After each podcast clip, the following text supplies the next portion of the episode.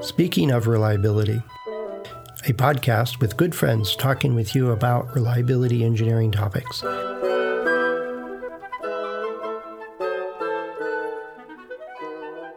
Welcome to Speaking of Reliability. This is Fred Schenkelberg.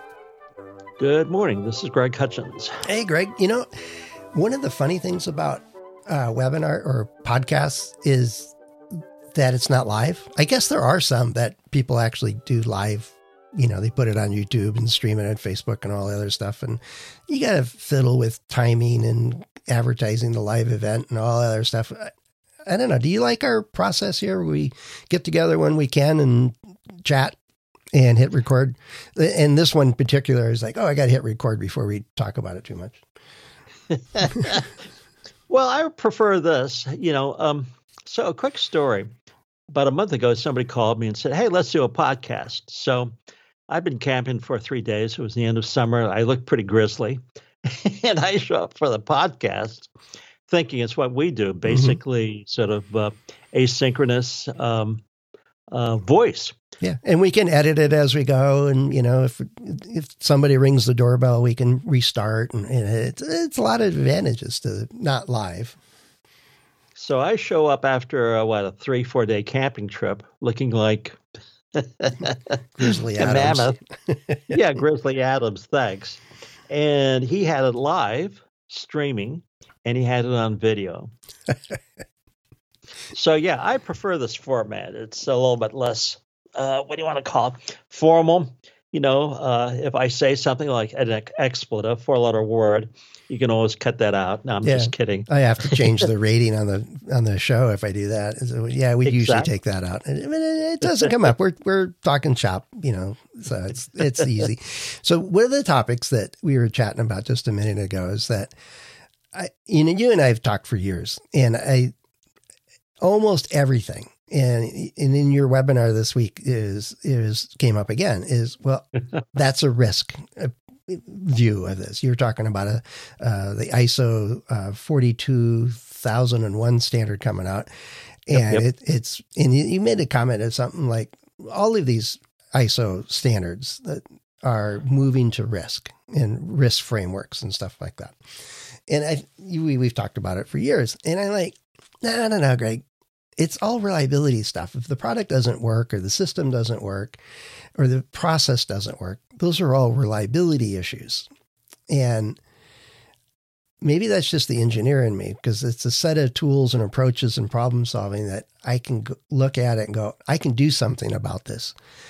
If I just label it as, oh, that's a risk, well, that's it is a risk. Yeah, I get that. But what do I do about it? And so I, I maybe I'm it's just because I'm more comfortable with the engineering view of from from the way I look at problems. and I was curious: is, is am I? Is it really different if we change the label we put on an issue or a problem or an uncertainty or a variable or or uh, say something fails in the field? Do is it a reliability issue? Is it a quality issue? Is it a risk issue? You know, does it matter? Well, first of all, yeah, it does matter. And second is, I think the way we describe things, our taxonomy, the way we look at things, the way we describe things, the way we define things are important. Engineering has a fallacy. And I'll just come up with a, with with and I'm one of these. Um, one of them, and I'm an engineer. Um, in engineering, we assume that conditions are stable, uh, they're continuous, the flow is laminar. Um, well, uh, yeah, sometimes. Yeah, we, well, yeah. Almost all, all Newtonian physics is based on that assumption. You put it in motion, it'll stay in motion. Yeah, I get that. That's right. All laws. And then basically, let's go to the next level the thermodynamics.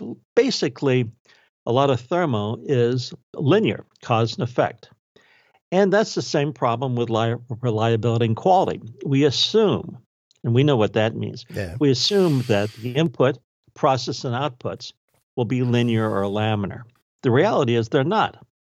When we 90% of the problems we face as engineers are systems that are combustible, they are nonlinear, they're dynamic, they have, uh, you know, uh, they have, you know, we, we can't even model them. Well, eh, eh, well, I mean, there's I, I disagree that we can't model them. It's eh, we have plenty of dynamic systems that we, you know, and systems of systems. I'm thinking of the power grid and the and the telecommunications networks and just the web itself. It's it's pretty darn resilient, but they're highly constrained. Yeah. When we do the analysis, we define the constraints, the scoping. And by the way, that could be another talk. It's how do you scope a system so that's understandable, explainable, and it's preferably it's going to be laminar or linear. The reality is 99% of our systems are um, dynamic. So when we go into dynamic systems, they're uncertain. When they're uncertainty, we've got risk. You know, uh, we can't come up.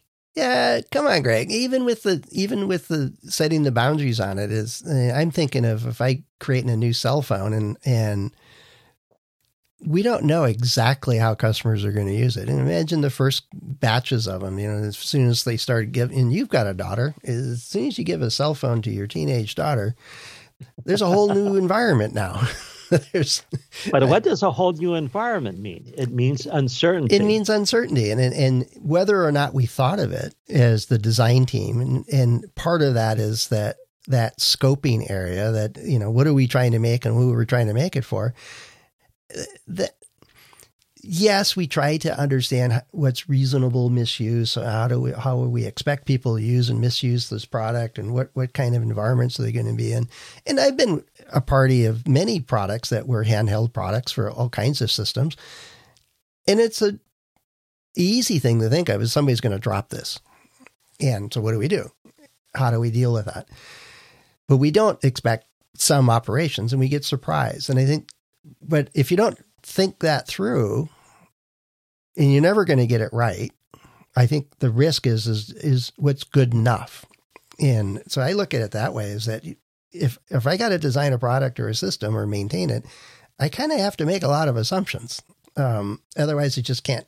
I'll never get started. So that's why I'm saying I can do something about it if I put constraints on it. They may be wrong, but they might be good enough the const- when we go into constraints world, what we're doing is we're making the problem solvable. Yeah, that's what I'm you know whether it's that's boundary conditions, whether it's assumptions, whether it's who's the customer for what use, for how much use. Mm-hmm. All those are constraints yeah. on the design system. Why? So that we can reduce uncertainty. Yeah. No, I get that, and that's how I look at it. Is uh, I, I at the end of the day, I got to create a product that it's not going to cost us too much. And so I'm trying to reduce the uncertainties. And sometimes, yeah, we just but have to guess. When you reduce this uncertainty, your frame of reference is risk. Oh, I know. I get that. You've taught me that over the years. I call it reliability. okay. Maybe I like the longer syllable words. I don't know. But it's, yeah, I'm trying to. The, the probability of somebody dropping this thing is to the individual, I have no idea right? If in aggregate, I start using statistics and and and some of it is observation, some of it's studies, some of it's looking at similar products, some of it's just guessing. Well, that's still a reliability activity to me. Is if I want to design this, is they're going to drop it once a year or is it a hundred times a year? That'll change the fundamental mechanical design of the system. When I when I get labeled as risk, then I'm still going to go back to this. You know, we got to change the design. We got to do something about it. We need to understand this risk to some degree so that we can do something about it. And I think in the risk frameworks that I've, you know, read about and so on is that you still got to understand the problem. What is the degree of variability that you're dealing with and what can or can't you do about it? Uh, well, let me give you sort of a comment. Uh, I'm a simple guy. I didn't go to a fancy uh, military academy. I'm just somebody who looks life through a very simple lens. Reliability, let's look at words and sort of dissect them or parse them. Reliability has one, two, three, four, five, six syllables. I don't use words that are multisyllabic. Yeah, except for that one. Risk is multisyllabic. One syllable, and I get it. so you like quality better than reliability. It's, that's right. And then I risk I like risk more than quality, obviously. yeah. Well, my point is is that if you say, well, that's risk, well, to me that means well, there's uncertainty. Okay. And okay, so it, if it's a quality issue in reliability, and, and it's something I probably need to talk to Diana about, is you know, they overlap right? And I think in the risk and risk management world, they overlap. And then the when you get into the enterprise risk management, then it takes on all kinds of other realms of financial risk and global geopolitics and all kinds of other stuff come mm-hmm, into mm-hmm. play mm-hmm. as part of what's considered um, forming the environment that you're dealing with and all the uncertainties that can happen. There's an advantage in the reliability world to consider those greater risks, those, you know, say geopolitical stuff. I think, you know, from my point of view, if, if there is a border closing and I can't get my widgets anymore, we're going to go find widgets somewhere else. We're going to spin up another factory someplace and, and get those widgets. There's a huge amount of uncertainty whether that new source is going to work or not. Almost certainly won't for until we get it sorted out and figure out what what changed and go sort it out. So even though I'm looking at it as a risk part, when I'm setting up a new vendor or working with a new vendor, mm-hmm. I'm almost always focused on how consistently they can make the part or is it functional, is all those kinds of things. Will it survive over time? I rarely have thought about, well, what if the border closes and we have to go somewhere else? Because I've deferred that to other people that like shorter words. It's like you, you worry about that. well, I think it comes down to frame of reference again. Um, you know, one of the things that we've always talked about, it's been part of our conversation, is what problem are we solving? Yeah. We don't want to boil the ocean. The ocean basically is all systems are risky. Why? Because they're uncertain. Our job as reliability or quality engineers is to scope it down in terms of cost, technology, schedule. Uh, um, I'm missing a couple constraints, but minimize the constraints so that the problem is defined and solvable. That's what we do as engineers. Mm-hmm. But there are bigger issues, obviously, that deal with risks, such as if you're choosing a supplier um, in quality land, uh, basically you buy a product and you make sure that the product we don't have to inspect it. So we go back to the plant where it's made and we look at SPC, we look at FMEAs, we look at, you know, um, CPKs, you know, uh, yeah. we look at particular attributes that are really critical to the customer and we say, okay, are those being, first, are they identified? Two, are they in control? Three, are they capable? And then four, how consistent are you over the long term? Yeah. That's the essential element of supplier quality engineering. But there's much bigger issues. Can you deliver the product on time? Is the cost basically competitive? Do you have secondary, tertiary uh, suppliers just in case of this plant you know goes down for some reason right. how is the supplier managing their sub suppliers right the second tier suppliers so there's a much bigger issues each one of them in dealing with risk. Yeah, no, I get that. And it's the the the I think my issue is is that quality and reliability engineers um I don't know, is it just the way we compartmentalize it saying, "All right, now Greg, you take care of the you know, second source and all the others. You folks in procurement, you deal with all that, and I'll deal with, you know, understanding whether that's a viable solution or not uh, at a detail level. It might be part of just my compartmentalization of there's different departments, different groups, different teams that are looking at the different levels of risk that are involved. And that might be where my frame of reference comes from is that I've been focused on this is widget A and is it the same as widget B if we have to replace it with it? And it's about as far as I ever get. So most quality, and again, I'm generalizing, basically says what's important to the customer. Yeah. This attribute, this attribute, this attribute. Okay, great.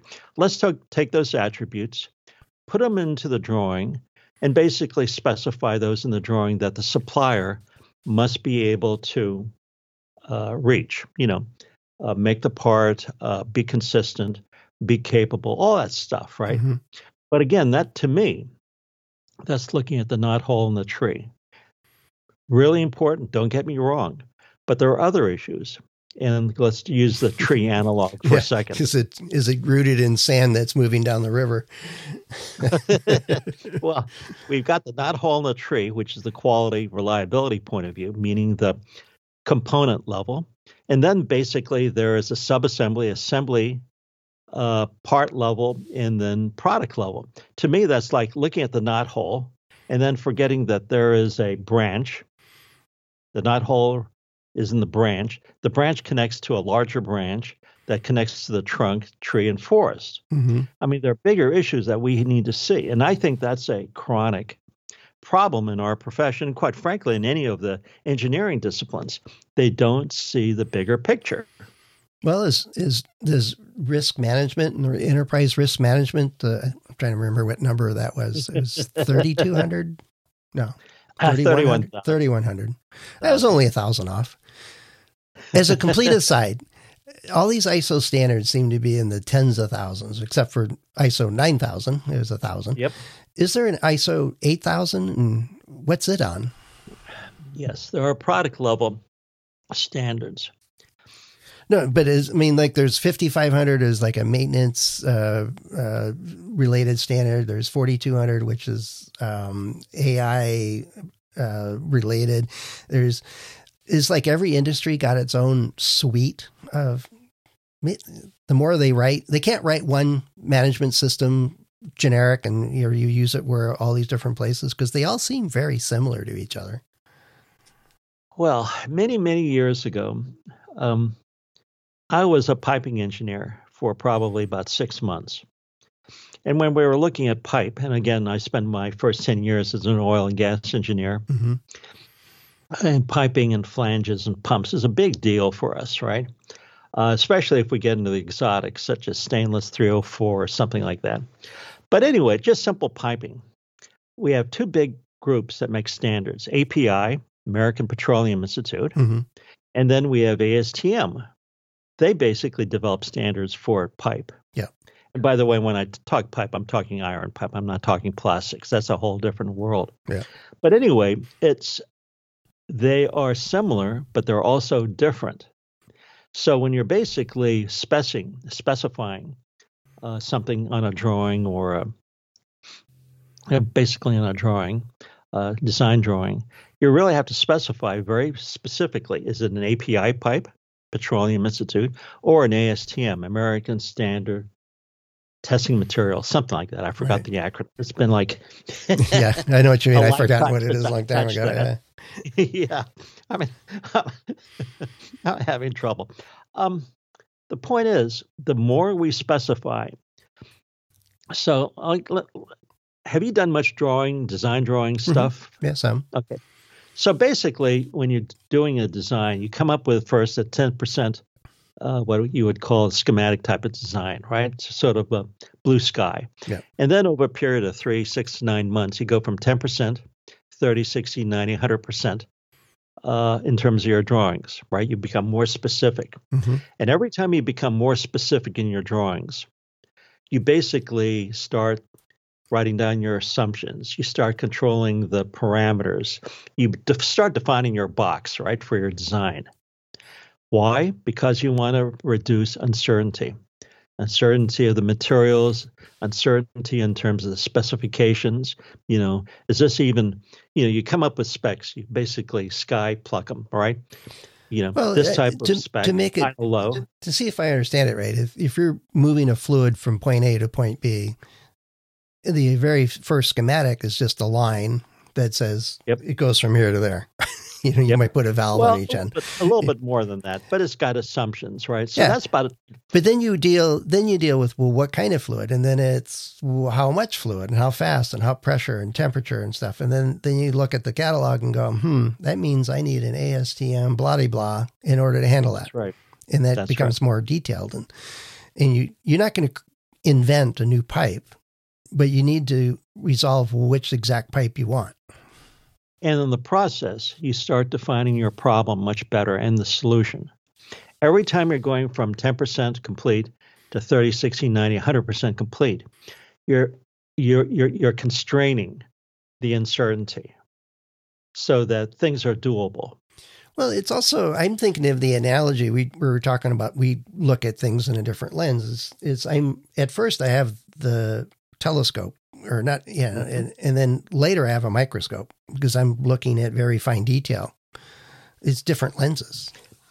Yes. And the product manager or program manager, basically his or her lens is making sure that the project or program is done on time, on budget. yeah, I always don't like those people. They're just pushy. Well, but again, you know, I'm an engineer. It's not done yet. Go away. Give me more money. But, but they've got a different lens. Yeah. They've got the managerial lens. The piping engineer, whoever he or she is, has a, a, a what do you want to call it, a problem solving lens for piping. You know, yeah. that's a different type of lens. And then I walk in and say, you know, if you design it that way, you can never take that flange off again because you put all this stuff in the way. You know, you got to you got to take apart half the building to get that to repair that. And they, oh, I just bring in extra constraints. I was working with an electrical engineer years and years ago, and I he would never agree to a, a, you know meet let's meet at 10 o'clock on tuesday kind of thing. He just never would do that. And so i would just just walk over to his office and we all were in cubicles so there was no doors or anything and i'd stand in his cubicle opening there. And it, he said why do you keep doing these drive-by shootings? He says what do you mean? He says every time you show up you're bringing me a problem you can't do this, we have to change that, or that's not right, that won't work. He says, he says, well, what do you want me to do? He says, well, bring me solutions. It's like, oh, okay. It kind of changed my point of view. Is I was trying to help. This won't work.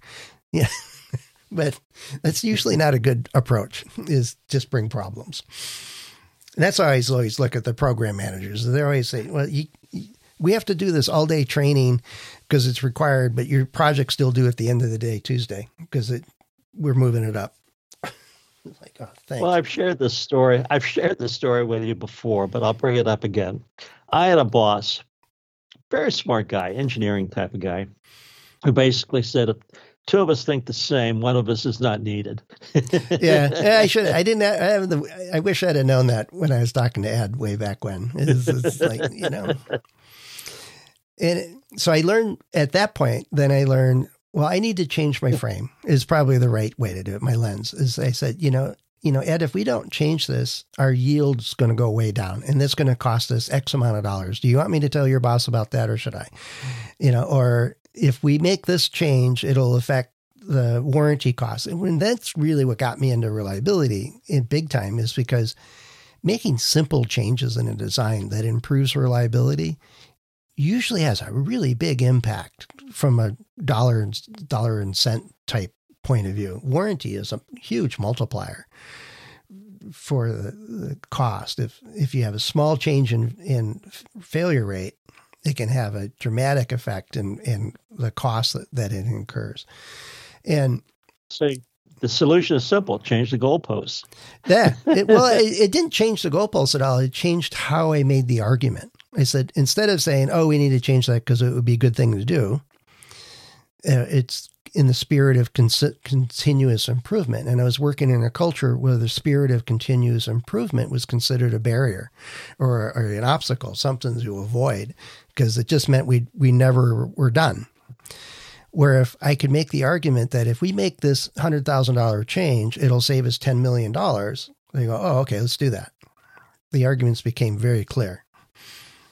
And by the way, I noticed that we're tapping into our time. So my takeaway for the audience is I get it. Focus on the knot hole in the in the limb, but don't forget the tree trunk And where uh, the roots are. yeah, that's right. so anyway, if you're listening to this, you know, how do you look at quality, reliability, risk, your business processes, all this other stuff. What's your point of view in this stuff? Let us know. Head over to accendoreliability.com slash go slash SOR. We'd love to hear from you. And there's a couple of ways there you can get in touch with us. Greg and I and the other hosts of the show are available through LinkedIn and through our about pages. We have contact uh, details there. So please do get in touch. Let, let us know what's on your mind what what you're looking forward to in the next uh, year or so, what kind of challenges you're facing. I'm sure there's plenty of uh, material there for discussions on the show. So we'd really like to hear from you and have something to talk about that's of interest to you from your point of view. So with that, Greg, I, I, thanks for letting me know the time was up. I was like, hmm, my car's still idling. I'm still sitting here chatting away. Yeah, we well, could talk about this for a while, I guess. Well, let me give you my parting shot. Yeah, I used to say the future of quality is uh, risk. Now I'll simply say, make it a little bit, bit bigger. Future of ever, everything is about risk. there you go. All right. Talk to you soon, Greg. Take care. Bye bye. Thanks for listening to Speaking of Reliability.